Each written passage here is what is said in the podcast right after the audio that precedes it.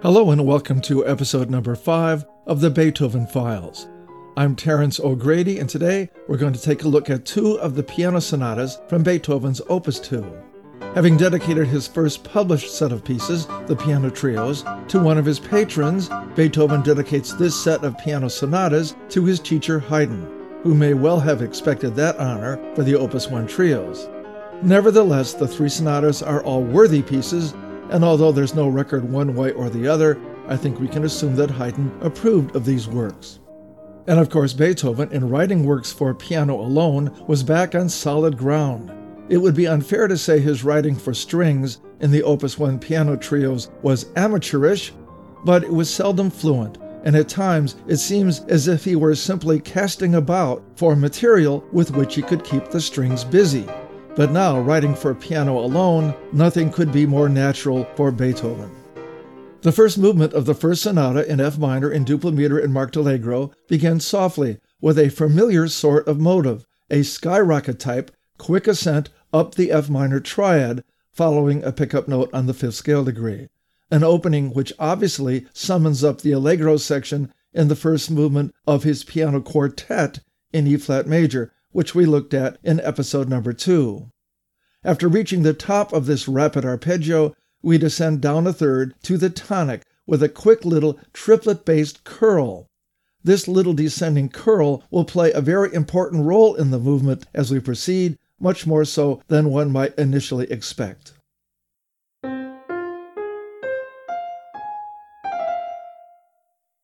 The left hand comes in on the second beat of bar 2 with three F minor block chords, clearly establishing the tonic. Beethoven then repeats this two measure idea up a step, harmonized this time by a dominant seventh chord. The next three bars are taken up with repetitions of the triplet based curl motive, which is moved up and down over an alternation of dominant and tonic harmonies. We then hear a couple of new measures directing us to a fermata on the dominant chord. Let's hear that much.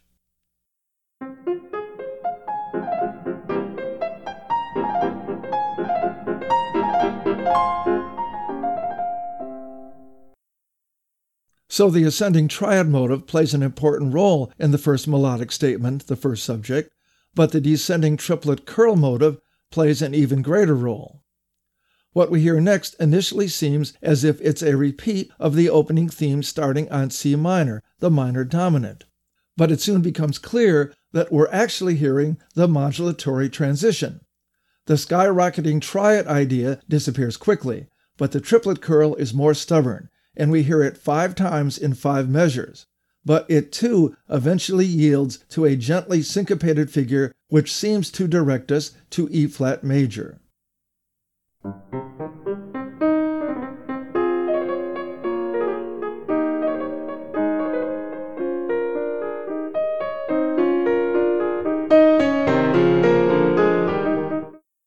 I said, seems to direct us to E flat major. If it really did, it would be a bit of a surprise, because according to the conventions of sonata form in the classic period, the next key to be established is supposed to be the relative major of F minor, which would be A flat major. And yet we seem to have landed on E flat major. Almost immediately, however, we begin to experience that E flat chord, especially after a minor seventh has been tacked onto it, not as the tonic in E flat, but as the dominant chord in the key of A flat. And we also experience a new melodic idea, which turns out to be the opening gesture of the second subject. It's basically just a descending arpeggiation of the dominant seventh chord built on E flat that is approached from above by an F flat, which obviously creates a dissonance against the E flats heard in the left hand accompaniment beneath it. That descending arpeggio is heard three times in the first five bars of the second subject, and it's so prominent that we almost don't notice when it resolves to the real tonic chord of A flat major, in part because we never hear a root position A flat major chord, and we normally expect to hear a root position chord to confirm a new key.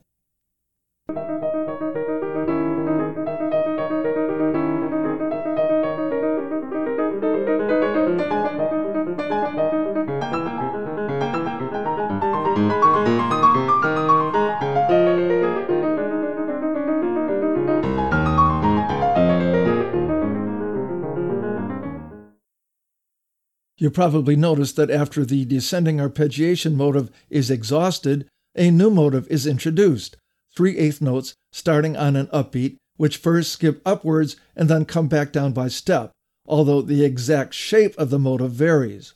It moves around, often ascending sequentially by step and eventually crescendoing to forte, like this.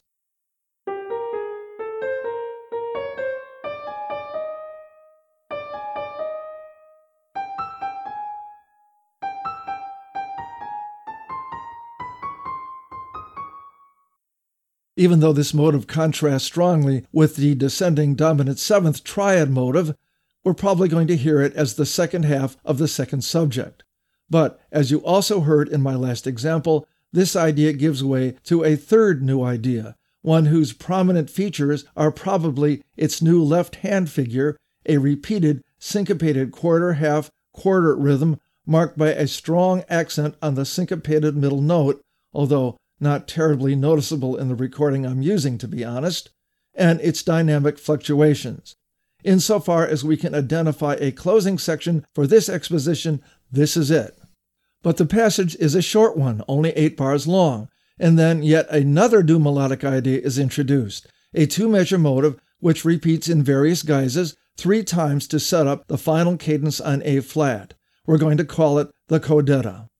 Here's the so called closing section heading into the brief codetta.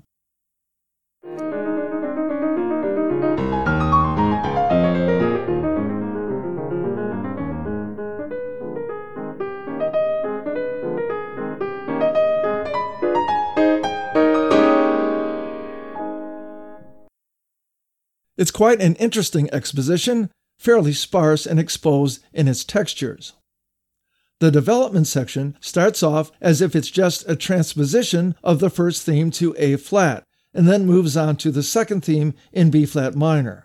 Not surprisingly, it modulates around from there, using mostly the same materials or variants of them, and touching on C minor and other keys. Here's a bit of the development section.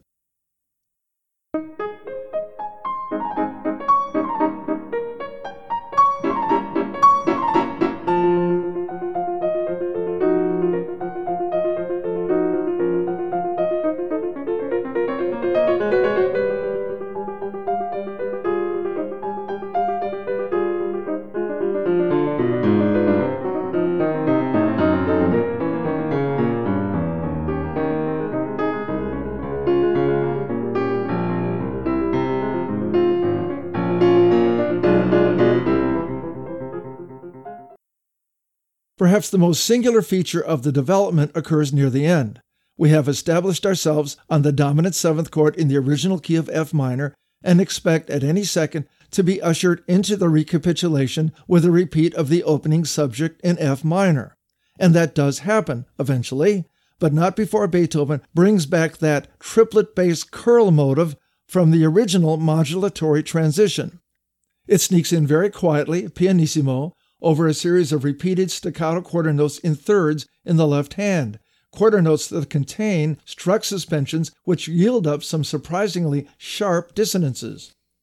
He repeats the triplet bass motives, heard six times altogether and increasing in volume along the way, until we finally find ourselves in the recapitulation with the return of the first subject in the original tonic of F minor, which it seems has managed to slip in through the back door, although I must admit it sneaks in rather confidently at forte rather than the original dynamic level of piano. Here is the section in question heading into the recapitulation.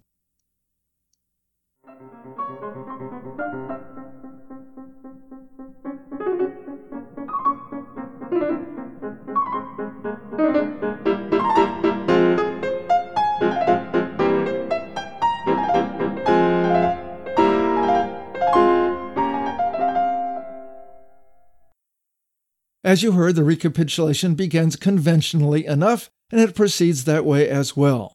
The modulatory transition is doctored so that it quickly makes its way back to F minor, and the second subject, now in F minor rather than A flat major, does not sound dramatically different. The transitional passage that I referred to earlier as a possible closing section is basically replicated in the new key as is the codetta. This movement does not show a separate coda after the codetta, and we close somewhat predictably, although rather noisily, with full chords in both hands, offbeat sforzandos, and a final fortissimo cadence, a surprisingly rousing finish for a movement that had until that point been sparing in its grandiose gestures. The slow movement in the key of F major, 3 4 time, and marked adagio, begins with a noble melody characterized in the first bar by an initial leap of a major sixth, an elegant ornamental turn, an accented non harmonic tone on the second beat, and a graceful descent down the scale, harmonized in parallel sixths. All of these elements, present in the very first measure, are to play an important role later in the movement in various forms. Here's the first phrase ending on the dominant.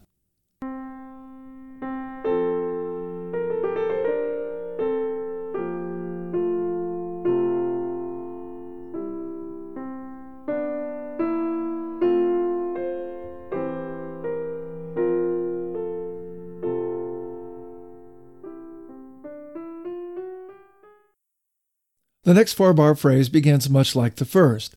The ascending major sixth lead in is now filled in with an ascending chromatic line. You heard a little of that in my last example. And measure 5 duplicates measure 1 with a slightly fuller texture. The last three measures of the phrase, however, are different. Instead of continuing down the scale, as in bar 2 of the first phrase, Beethoven now leaps up another major sixth to a line which continues to ascend, peaking a step above the upper tonic before it begins its ornamental descent to a cadence back on F major. In general, the harmonic underpinnings for this initial melodic statement, the first eight measures, are quite simple, but the use of accented non harmonic tones, particularly in the second phrase, adds more than a little emotional nuance. Here is the second four bar phrase.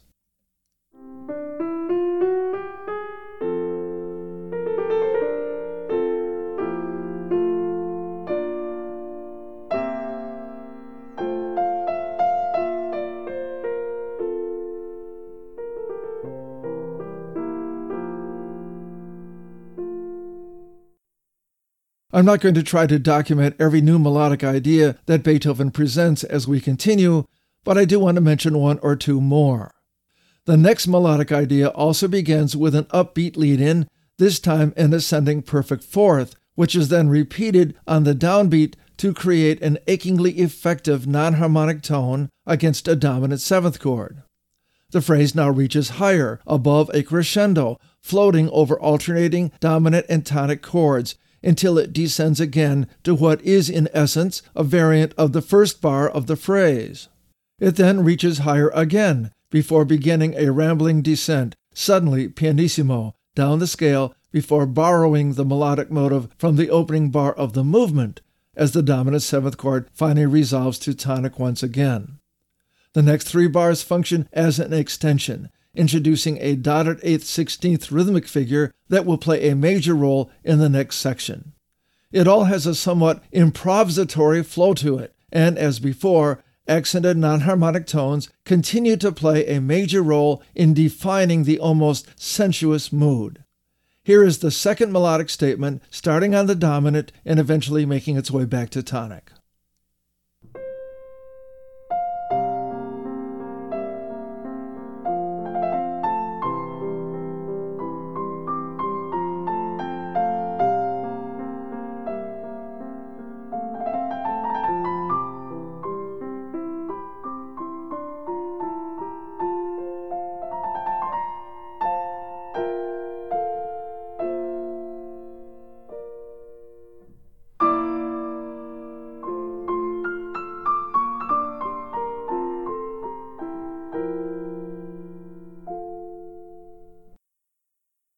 Middle section of the movement presents our first real tonal contrast.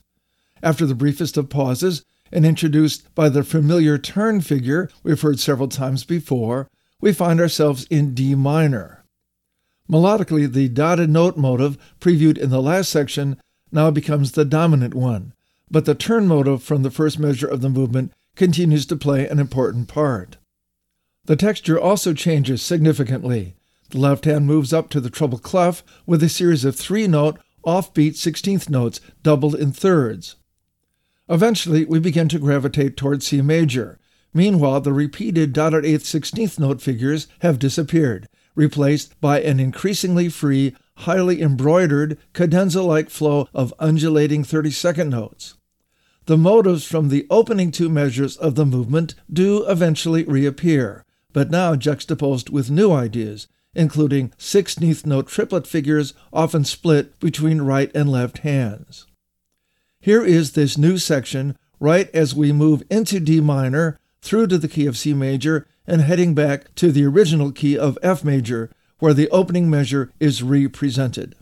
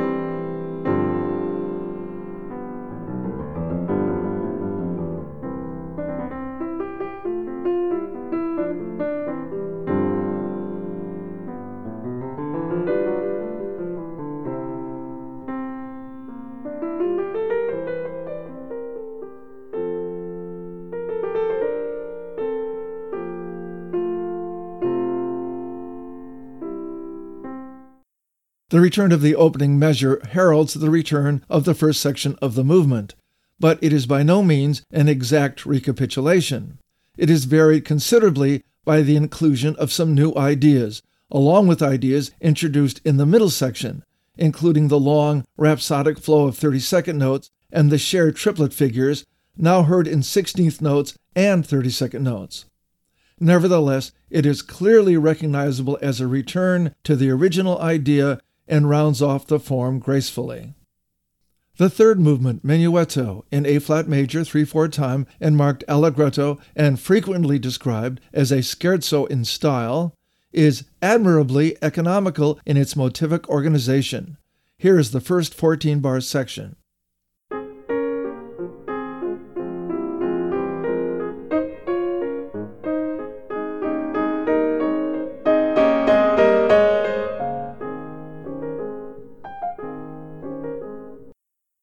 The first four bars, especially the first two, tell most of the story. Approached from below by an upbeat pickup note on the tonic, the melody, harmonized in sixths, drops a third, all in quarter notes and followed by a quarter rest.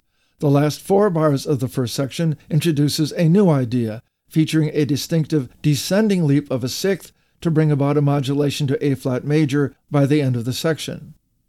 The second section of the minuetto is longer, but relies on many of the same melodic motives, although this time the right hand melody is harmonized in thirds, echoed by the left hand in contrary motion, and introduces some new chromatic chords as it heads toward B flat minor. There are more dynamic contrasts here, and at one point we break into a rather robust fortissimo passage in octaves, which meanders around a bit before establishing us in the new key of C minor. The last part of the second section returns us to something very much like the opening bars, with those falling thirds once again prominent. But the texture has thickened, new accented downbeats have been added, and the melody has become a bit more ornamented. Still, the final measures of the second section mirror the final measures of the first section, a typical arrangement in a minuet, although we now end in F minor. Here's the second section without repeat.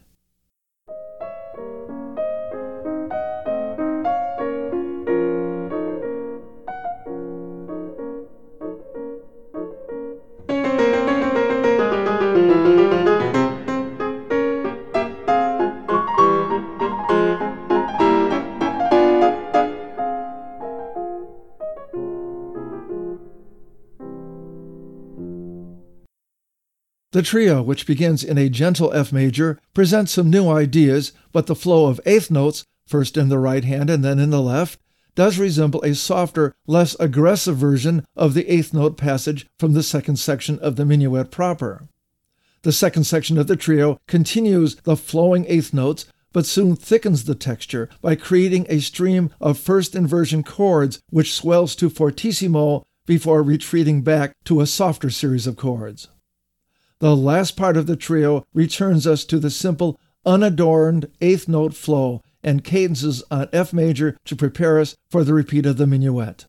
Here's the entire trio, it's not that long, with the repeats, but without going back to the repeat of the minuet section.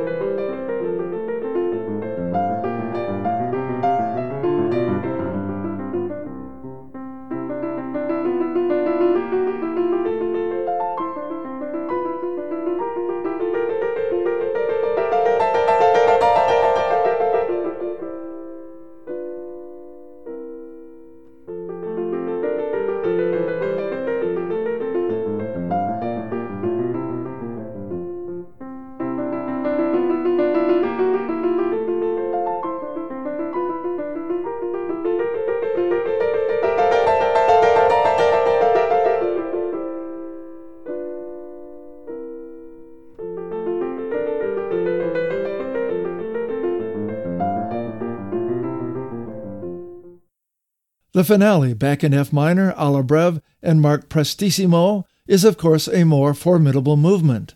Whereas the opening movement of the sonata was lightly textured for the most part, this movement is solid, even texturally dense.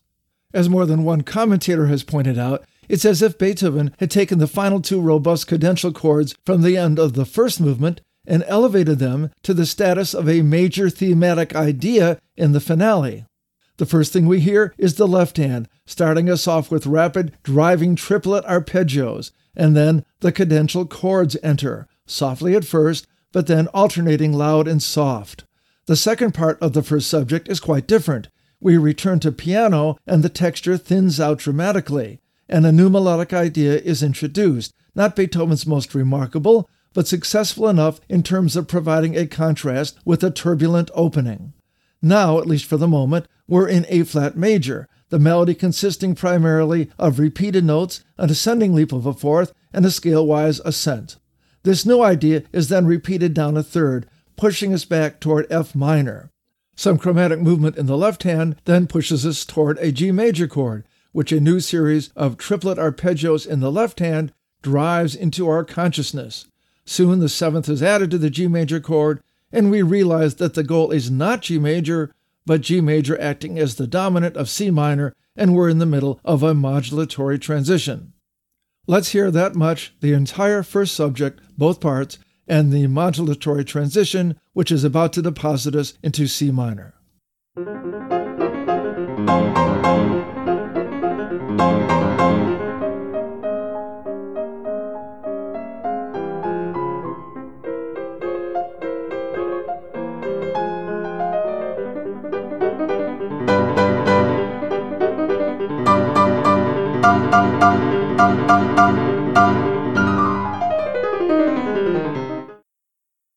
We've mentioned in earlier podcasts that in the typical sonata form in a minor key, the second subject is usually in the relative major. But we also know from previous episodes that that doesn't always happen.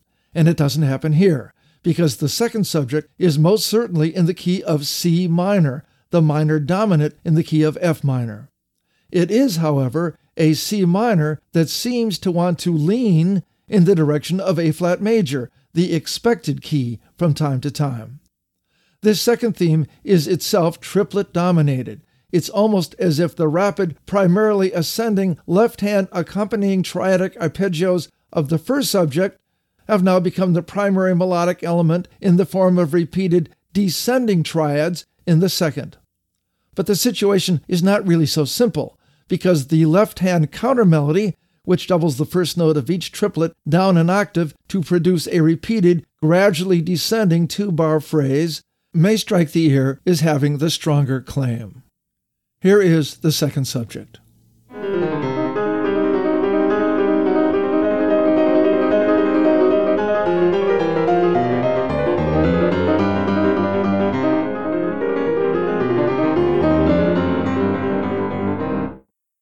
Is there a separate and unique closing section following this second subject? Yes, a new section is introduced after the second subject concludes on a solid cadence in C minor, but it is not completely unique. The dynamic level now drops to piano and the texture does again change somewhat. The main melodic idea is clearly being expressed in octaves in the right hand, but against it, the rapid arpeggio based triplets continue, now back in the left hand. This new melody in the right hand is not a particularly remarkable one. Its main accomplishment is a descent in quarter notes down the scale by step initially from E flat where it begins to G. Then a similar pattern is repeated up a sixth starting on C and then again starting on G, after which the entire series repeats. Against this, the arpeggio based triplets in the left hand keep churning away, showing a bit of slow motion melodic activity of their own, steadily ascending against the descending line above it. The triplets in the left hand continue, but above them we soon hear a return of those emphatic cadential chords from the opening of the movement, all the more emphatic at fortissimo, in a codetta like section that takes us to the end of the exposition.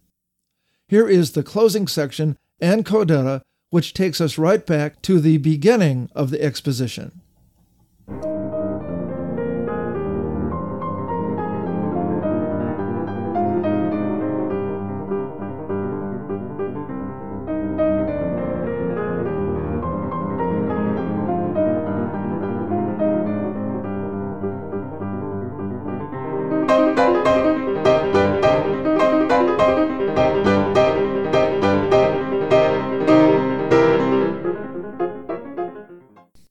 It is almost with a sense of relief when we enter the development section and find that the pulsating triplet accompaniment has been abandoned.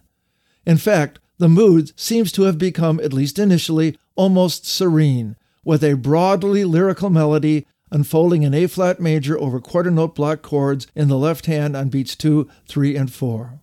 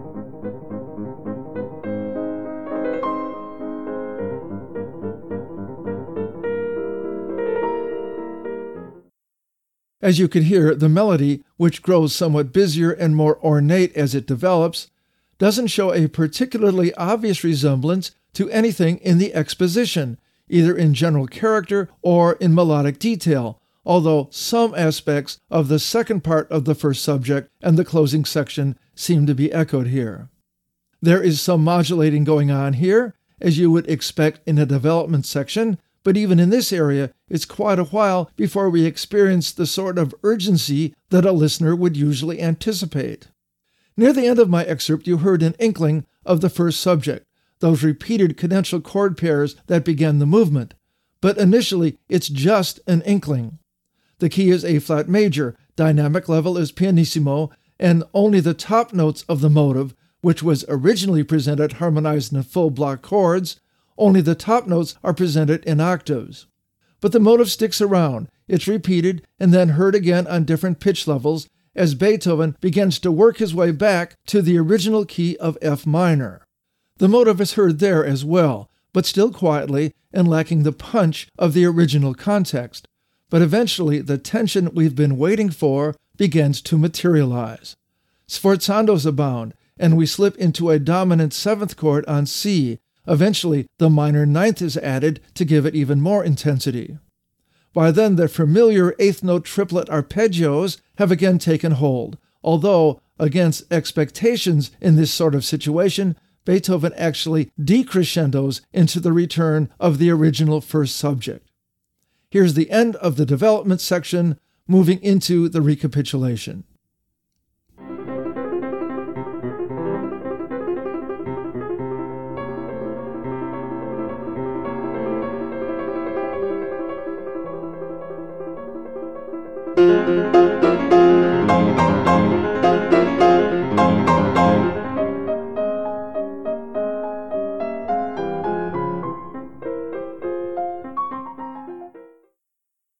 Having arrived at the recapitulation, it comes as no surprise when in fact the modulatory transition is different this time around. After all, we're not modulating to C minor, but rather staying in F minor. And Beethoven, in order to accomplish this non modulation, develops a graceful descending scale figure that was no more than hinted at in the exposition.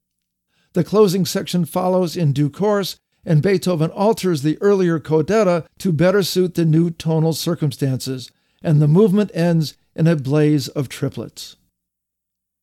We're going to skip now to Opus 2, number 3, the Sonata in C major. The first movement, in common time and marked allegro con brio, begins with one of those musical ideas which is hard to describe without making it sound more complicated than it really is. We're first presented with a half note on the third scale degree over the tonic chord. It's ornamented a bit with lower and upper neighbor tones, first in sixteenth notes and then in eighths, the lower voice moving in parallel thirds with it. In the second measure, the third scale degree then moves down a step and then up a perfect fourth, outlining part of a dominant chord. Here's a slowed down version of the opening measure.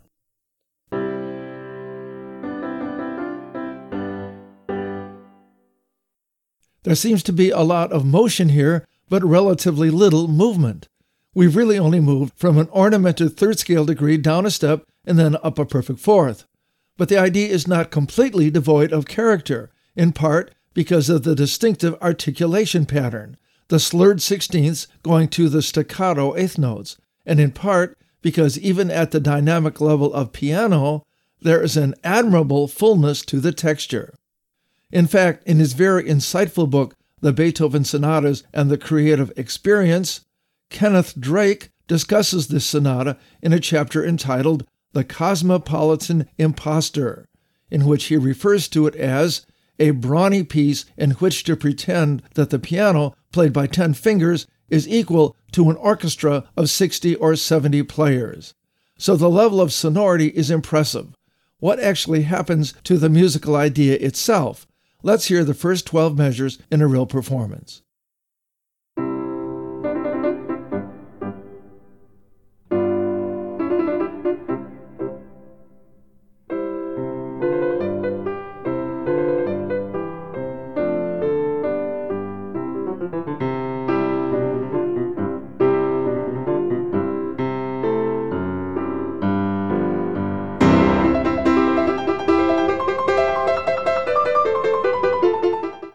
Obviously, the opening two bar melodic statement, or a close variant of it, dominates for several measures, first in the right hand and later in the left.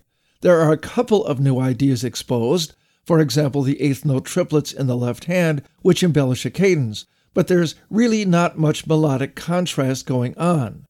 But we do hear some powerful effects as we approach the cadence which concludes this first theme, most notably the weak beat sforzandos, which Beethoven introduces near the end of the passage.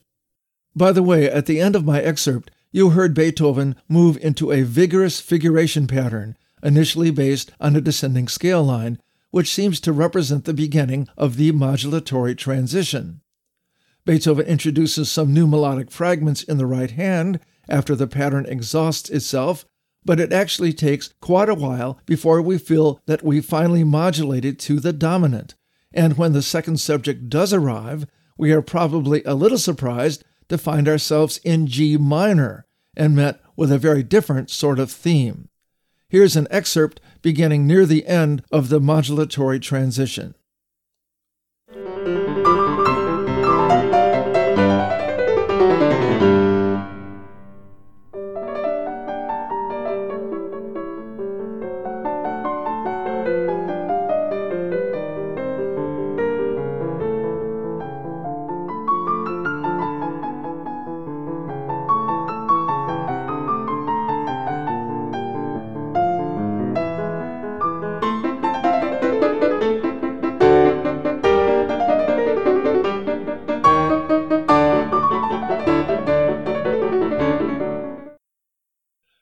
The second subject is actually quite restless.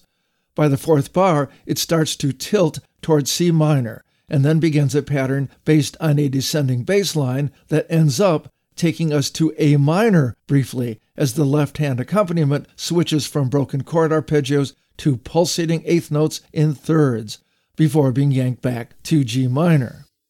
But after we de escalate the level of tension with a reduction in texture and a delicately prolonged dominant seventh chord, we are introduced to the closing section and a new theme, much more placid in nature and in the key of G major, which we expected in the first place. It's marked dolce, and it's really no more than a two bar ascent and descent of first the G major triad and then its dominant seventh. The pattern is soon extended to other chords and characterized by sweeping crescendos and decrescendos, and altogether it represents an effective contrast with what has come before.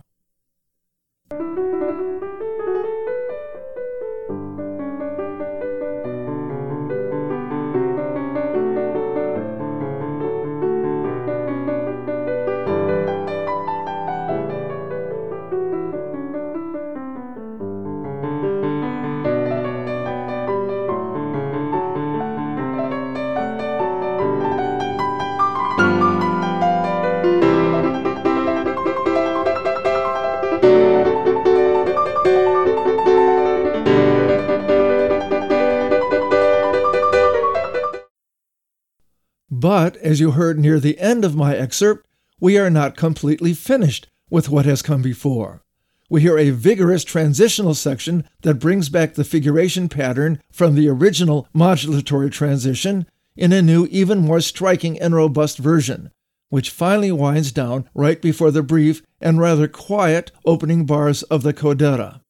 There's not much to the codetta, really only a trill ornamented two bar cadence figure and after we hear it and its extension three times, we are back to an orchestral effect, thundering fortissimo octaves in both hands, which brings the exposition to a close.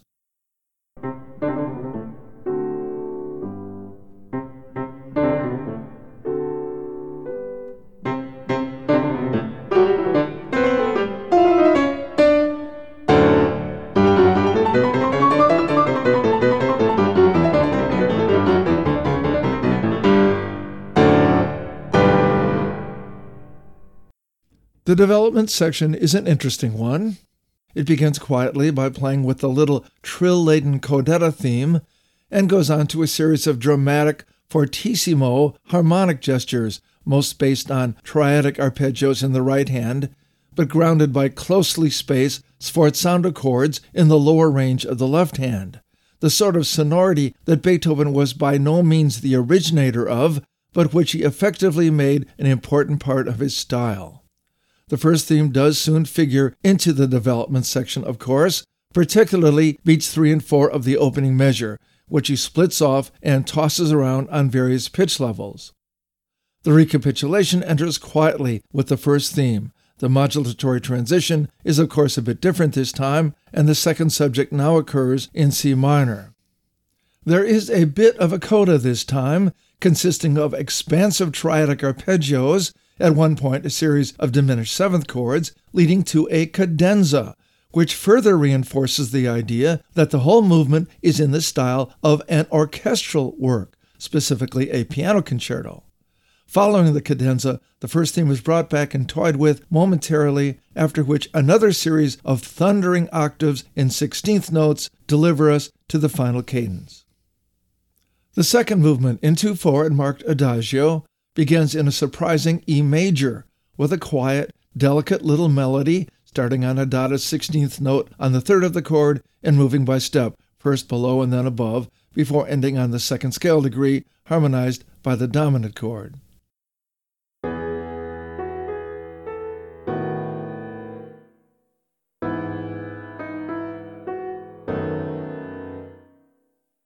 This idea is then repeated a third lower, starting on the tonic. In measures 3 and 4, the melody begins to make hesitant advances up the scale, only to revert back to the fifth scale degree and the dominant chord each time. The original melodic idea is repeated twice more as we sidestep into F sharp minor briefly. And then Beethoven introduces a new syncopated motive tied across the bar line, unfolding in pairs with the second note moving up a step. This new motive continues in the left hand, while the right hand reaches into the higher octave with a pair of leaps. But it quickly becomes earthbound again, and the section ends on an emphatic dominant seventh back in E major, which is poised to launch us into the next section. Here are the first 10 bars.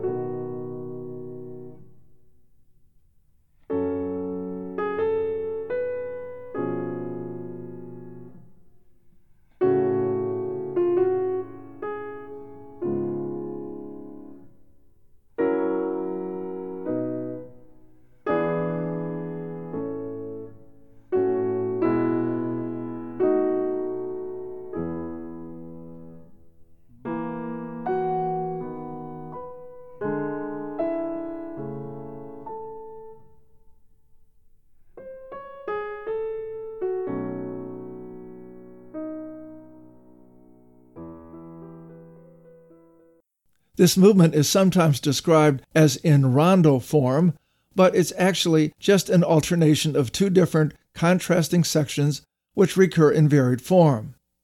This second section, or B section, begins in E minor, but soon moves to G major.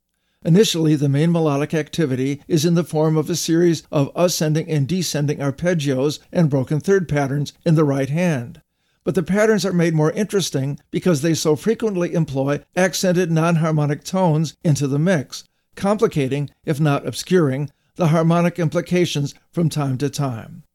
After a couple of measures, a new descending scale fragment is added over this initial pattern.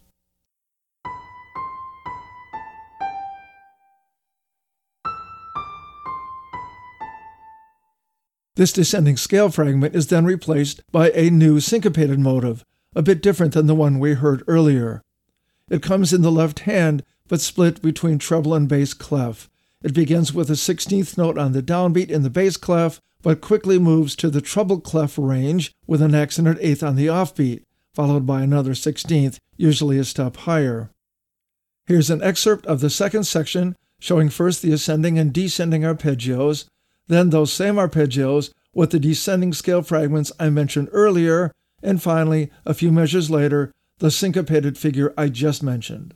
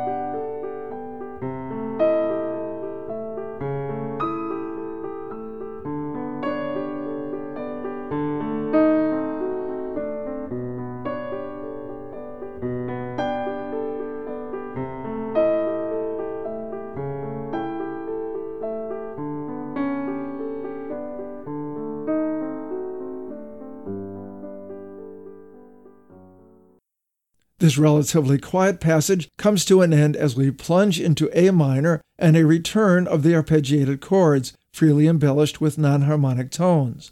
Soon the descending scale fragments return as the dynamics fluctuate between piano and forte, and then the syncopated figure just mentioned does as well. After a crescendo surge, the section quiets in the last measure, and we experience a return of the first section, back in E major. Just as this section approaches its cadence, we are then subjected to a rather abrupt fortissimo deceptive cadence resolution to C major, which ushers us into the repetition of the B section.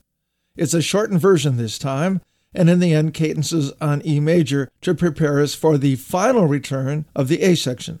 It too is altered, introducing some new distinctive rhythmic interplay between right and left hands, and there are a few more dramatic changes in dynamics before we are delivered to the final quiet cadence.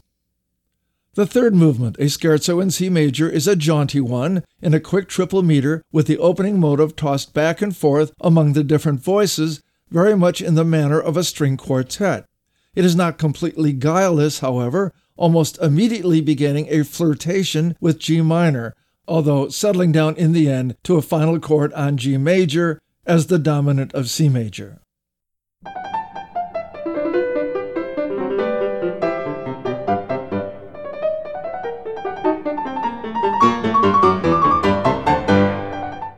There is more motivic play in the second section.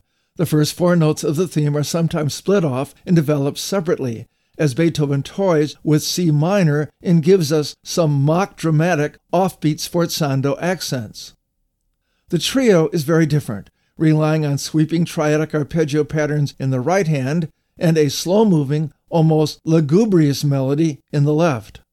For the most part, it sticks to A minor initially, but in the longer second section gets a bit more adventurous, touching briefly on D minor before working its way back home for a repeat of the scherzo section and a brief coda. Here is the trio section.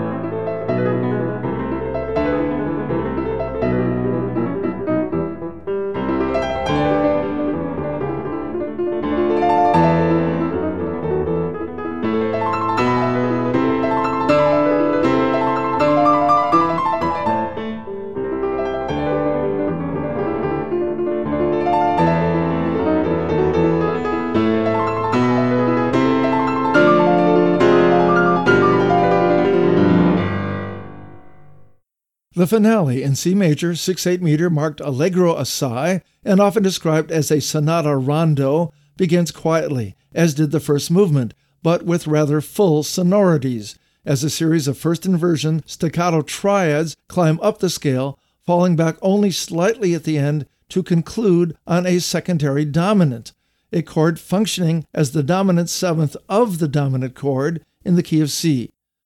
The pattern then is basically repeated starting a fourth lower.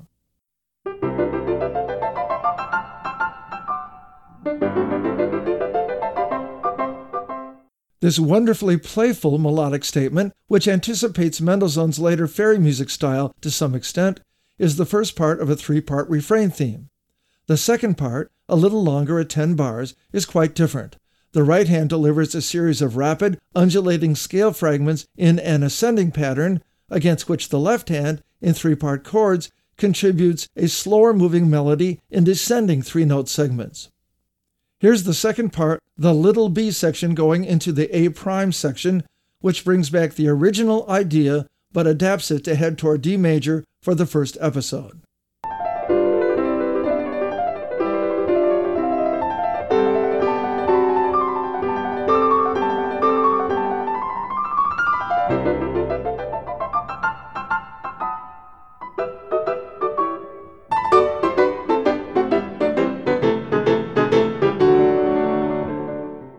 At the end of my excerpt, you heard just the beginning of the first episode.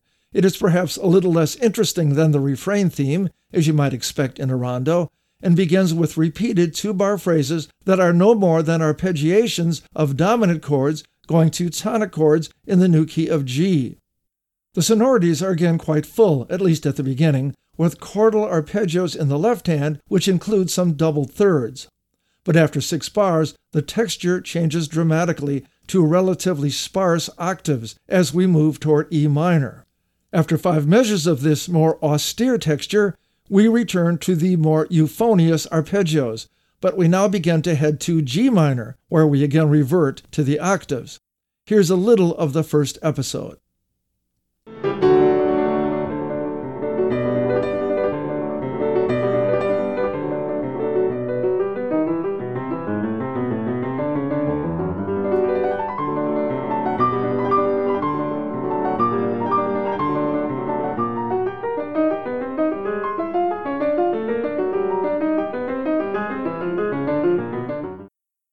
The texture eventually fattens up a little as we go on, and soon G minor is transformed into G major in another reduced texture passage, and we are then delivered to the original refrain theme.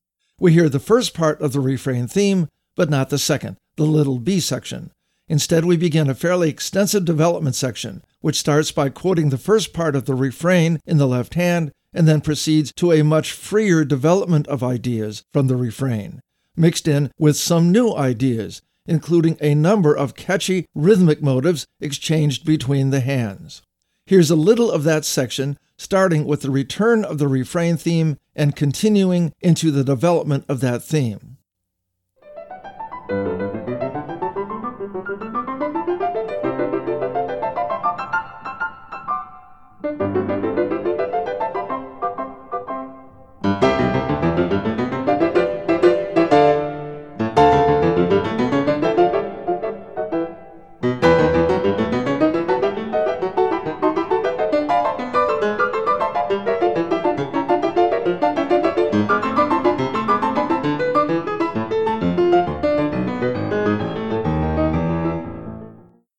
After this development section bandies about some older motivic ideas along with some new ones, while modulating around somewhat in the process, we are then introduced to another highly contrasting episode, exhibiting a broad new melodic idea unfolding in slower moving dotted quarter notes ascending up a triad. We happen to be in F major at this point, and then back down again by step.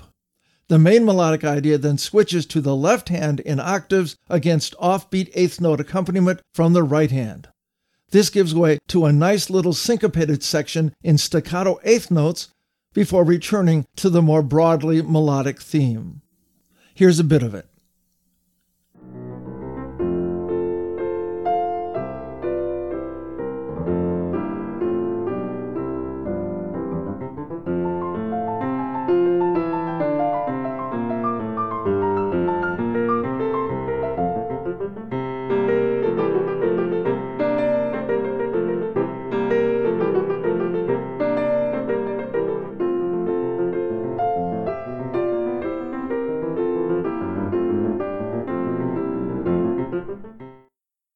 Both ideas combine in an effective retransition back to the refrain theme, which comes back in C major with all three parts intact, although effectively varied, sometimes against sustained trills.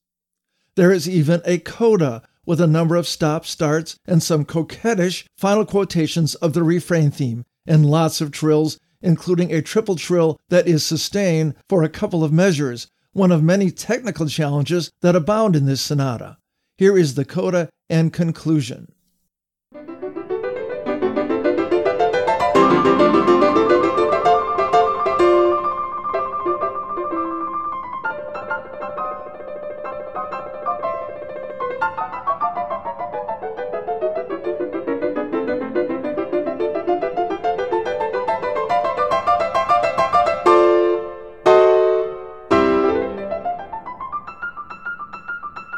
Música